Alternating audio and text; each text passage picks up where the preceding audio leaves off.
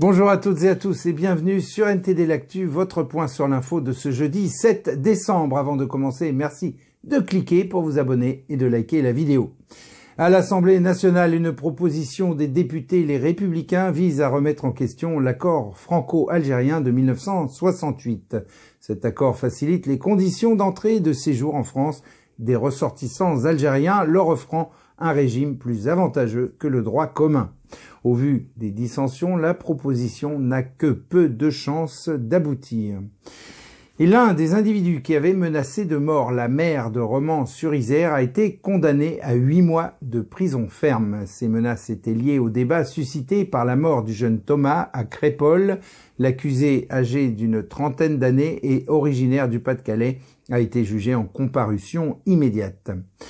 Et Charles Gave, président du think tank l'Institut des libertés, a remis en question le système politique français sur CNews. Une déclaration soutenue notamment par les souverainistes. On l'écoute. Souverain, aujourd'hui, c'est plus Macron. Dans la Constitution française, c'est le peuple français. Il faut, comme on a des problèmes monstrueux, il faut redonner la parole au souverain, c'est-à-dire le référendum d'initiative populaire et la souveraineté donnée au peuple de savoir quel est l'ordre du jour. Hmm. Parce que ça fait des années qu'on traite des problèmes qui ne nous intéressent pas et qu'on refuse de traiter les problèmes qui nous intéressent. Hmm. Donc ce serait peut-être pas une mauvaise chose de demander son avis à ceux dont Et vous trouvez que, par exemple, la démocratie représentative, les élections présidentielles, tout ça, vous trouvez que c'est pas de, demander, non, mais elle a été euh, de, donner la parole, euh, non, elle a été parce que les gens arrivent, proposent euh, un programme, et puis après les gens votent. oui, mais ils votent, ils votent de moins en moins. Il y a plus que 50% des gens qui votent. Et le ministre de la Transition écologique Christophe Béchu a réagi à la polémique sur son utilisation d'avions d'affaires dans le cadre de ses fonctions. Il a confirmé les faits et a assuré qu'il assumait la chose en soulignant qu'il s'agissait notamment de déplacements liés à des catastrophes naturelles. Et je laisse maintenant la parole à Anthony, Anthony qui va nous parler d'un sujet plutôt original. Merci Rémi. Bonjour à tous. En début d'année, le Congrès américain a adopté une loi sur la divulgation des objets volants non identifiés. Pour ceux qui ne savent pas encore, cette loi oblige le gouvernement américain à informer le public de ce qu'il sait sur les innombrables objets volants non identifiés qui ont été repérés au-dessus de nos têtes au cours des 3000 dernières années. Et une chose est de plus en plus certaine, ces ovnis sont bien réels. Il semble que tous ne soient pas que des ballons météorologiques ou des avions expérimentaux. Quoi qu'il puisse être, il ne semble pas d'origine humaine et ne se comporte pas non plus selon les lois de la physique connues. Tout cela est étayé grâce aux témoignages détaillés pour la plupart sous serment de plusieurs divulgateurs de haut niveau, dont Lou Elizondo et Dave Grush, officiers de renseignement de longue date. En fait, une dizaine d'entre eux a témoigné jusqu'à présent. Et d'après leur dire, le gouvernement américain dispose actuellement de preuves matérielles de leur existence, parmi lesquelles des débris des vaisseaux et des corps d'êtres qui les ont pilotés. Et même si la loi sur la divulgation a été adoptée, les méandres de l'administration américaine retardent encore leur pleine divulgation. Mais le mois dernier, le Congrès mexicain a organisé sa deuxième séance sur les ovnis et nous a peut-être donné un avant-goût de ce que les États-Unis nous réserve. Regardez. Mardi 7 novembre, le Congrès mexicain a entendu des chercheurs qui ont déclaré authentiques des momies péruviennes à trois doigts, présentées récemment comme preuve potentielle de formes de vie non humaines. Les chercheurs se sont toutefois abstenus de certifier que les restes étaient extraterrestres. Les législateurs ont entendu pour la première fois le journaliste mexicain et passionné d'OVNI Jaime Maussan le 13 septembre, lorsqu'il a présenté deux spécimens lors d'une réunion du Congrès sur les ovnis, une première en son genre.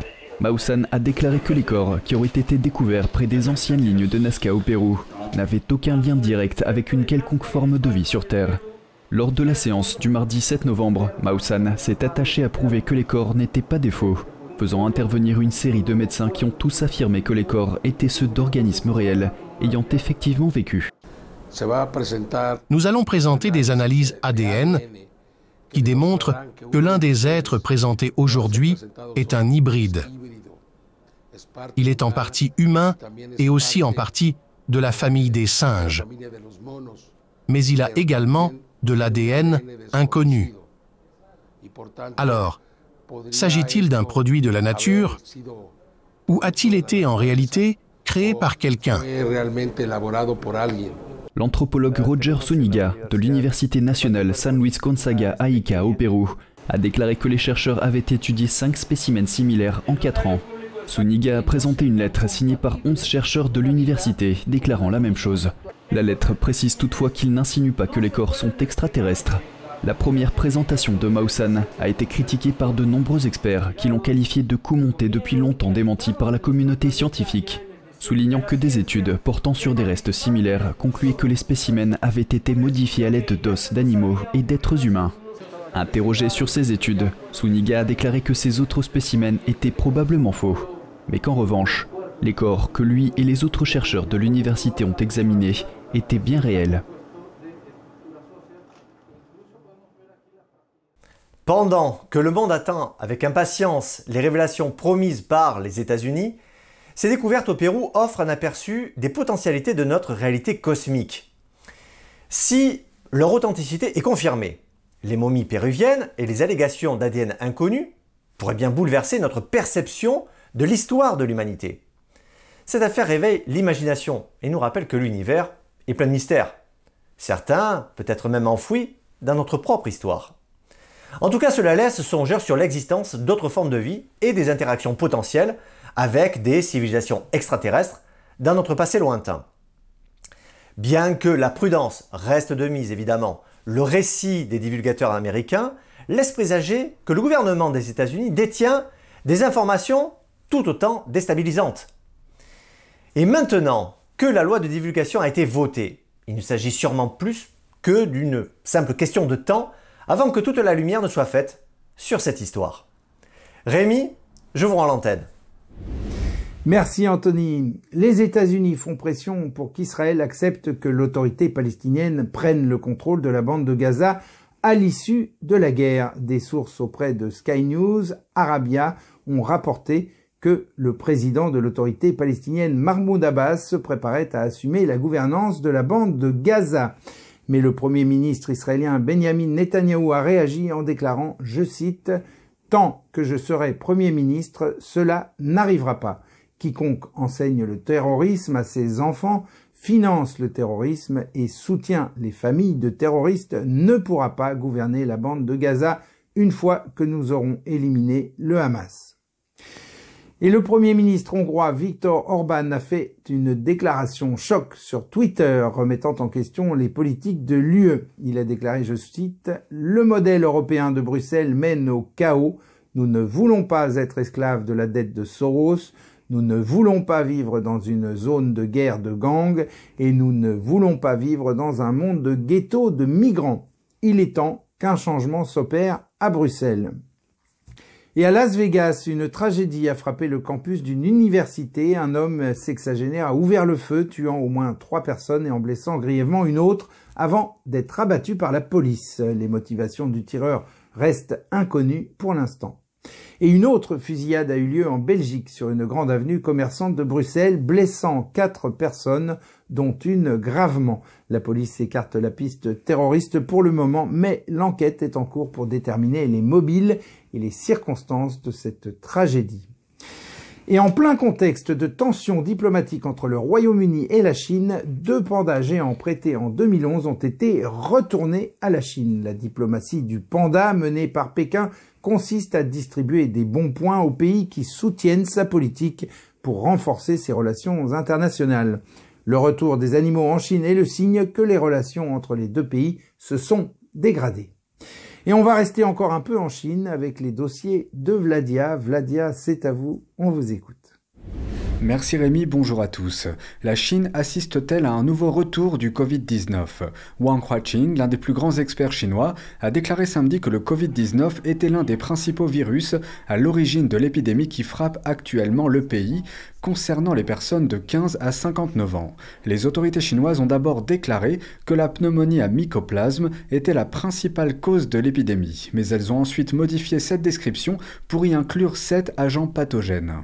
Par ailleurs, les médias chinois rapportent que les autorités chinoises ont approuvé dimanche 5 vaccins Covid-19 nouvellement développés pour un usage d'urgence. Face aux épidémies qui frappent la Chine, les habitants spéculent sur d'autres causes. Certains accusent les vaccins Covid-19 fabriqués en Chine. Ils affirment que leurs effets secondaires ont affaibli l'immunité de la population et contribué à la gravité de l'épidémie actuelle. Je pense que les vaccins Covid-19 chinois ont joué un rôle. Quand j'étais petit, nous n'avions pas beaucoup de vaccins. Mais ces dernières années, plus on reçoit de vaccins, plus on tombe malade facilement. Des habitants ont fait part de leurs préoccupations à NTD. Une fois que vous avez été vacciné ou infecté par le virus, votre système immunitaire a été affaibli, de sorte qu'il est plus facile pour les virus ou les bactéries de vous affecter. Des craintes similaires ont été exprimées l'année dernière dans une lettre ouverte émanant d'un groupe de patients atteints de leucémie dans toute la Chine. Tous ont reçu un diagnostic de leucémie après avoir été vaccinés contre le Covid-19 à l'aide de vaccins fabriqués en Chine.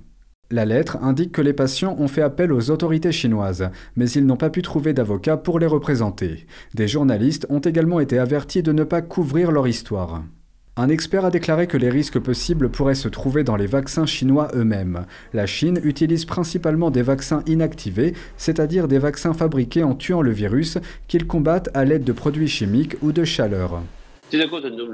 Si le contrôle qualité d'une seule étape du processus n'était pas conforme aux normes, le virus n'a peut-être pas été complètement tué.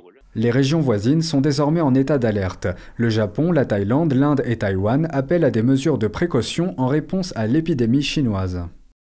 Deuxième info du jour, pas joyeuse mais très importante, Pékin incite désormais les citoyens chinois à s'inscrire à son programme volontaire de don d'organes, mais sur les réseaux sociaux, certains citoyens affirment qu'ils ont été poussés à s'y inscrire. En juillet, le Centre administratif chinois pour le don d'organes a publié un avis important pour promouvoir le don d'organes parmi les citoyens chinois. Dans tout le pays, les écoles, les établissements médicaux et les entreprises ont tous partagé l'avis, vantant leur participation à la campagne. Le programme enregistre des personnes dès le collège. Toutefois, certains rapports indiquent que ça ne s'arrête pas là. Dans la province du Shandong, en Chine du Nord, des publications en ligne indiquent que les autorités locales ont demandé à tout le personnel du système de santé de s'inscrire au programme de don d'organes. Les publications avancent que la pression pour s'inscrire est exercée directement par les superviseurs. Dans une vidéo publiée en ligne, une habitante raconte qu'elle a reçu un SMS indiquant qu'elle avait été inscrite comme donneuse volontaire après avoir perdu sa carte d'identité. D'autres personnes ont dit des choses similaires, précisant qu'elles n'avaient jamais entamé le processus d'inscription. Certains ont également rencontré des difficultés lorsqu'ils ont essayé de se retirer du programme. Voici ce qu'en dit un ancien avocat chinois qui vit aujourd'hui à l'étranger. Ils vous obligent à faire un don, puis prétendent que c'est volontaire. Ils obligent toute la société à participer à cette campagne de don d'organes. Ce n'est qu'ainsi que le PCC peut dissimuler le prélèvement illégal et forcé d'organes en Chine. Selon le Bureau des droits de l'homme des Nations Unies, des dizaines de milliers de pratiquants de Falun Gong ont été tués entre 2001 et 2006. Leurs organes ont été vendus dans le contexte de transplantation soutenue par l'État et réalisée sur le marché noir. Le Falun Gong est une pratique spirituelle de méditation fondée sur les principes de vérité, compassion et tolérance. Au début de l'année, le décès d'un fonctionnaire du PCC pendant l'épidémie de Covid-19 a mis au jour certains privilèges donnés à l'élite de Pékin. Selon sa nécrologie, de nombreux organes ont été remplacés dans son corps. La notice nécrologique a rapidement été supprimée de l'Internet chinois. C'est malheureusement la logique criminelle. Quand une entité qui n'a aucune limite morale n'est jamais freinée, elle achète des biens, puis du pouvoir, puis des êtres humains, et ça va jusqu'au prélèvement forcé d'organes. De plus, ce fait a été reconnu et les gouvernements du monde sont au courant de ces crimes. Aujourd'hui, c'est une vérité qu'on ne peut plus taire. Merci Rémi, très belle journée à tous. Merci Vladia. Et on conclut cette édition avec l'histoire fascinante de Hildegarde de Bingen, une abbesse médiévale dont les visions célestes ont répandu un message de beauté et de joie. Née en 1098 en Allemagne, Hildegarde a été sujette à des visions vives dès son plus jeune âge, faisant preuve d'une forte nature spirituelle. Hildegarde était également connue comme voyante, écrivaine, musicienne et guérisseuse. Elle prenait un équilibre entre l'homme et la nature. Les visions mystiques d'Hildegarde ont eu un impact indéniable sur sa vie et sur ceux qu'elle a influencés. Les différentes interprétations de ces visions reflètent un mariage harmonieux entre la science et la foi, illustrant que ces deux domaines ne seraient pas incompatibles, mais plutôt complémentaires. Et voilà, c'est la fin de ce journal. Merci à toutes et à tous de l'avoir suivi. On se retrouve demain à 13h pour une nouvelle édition de NTD L'Actu. Très bon après-midi. À demain.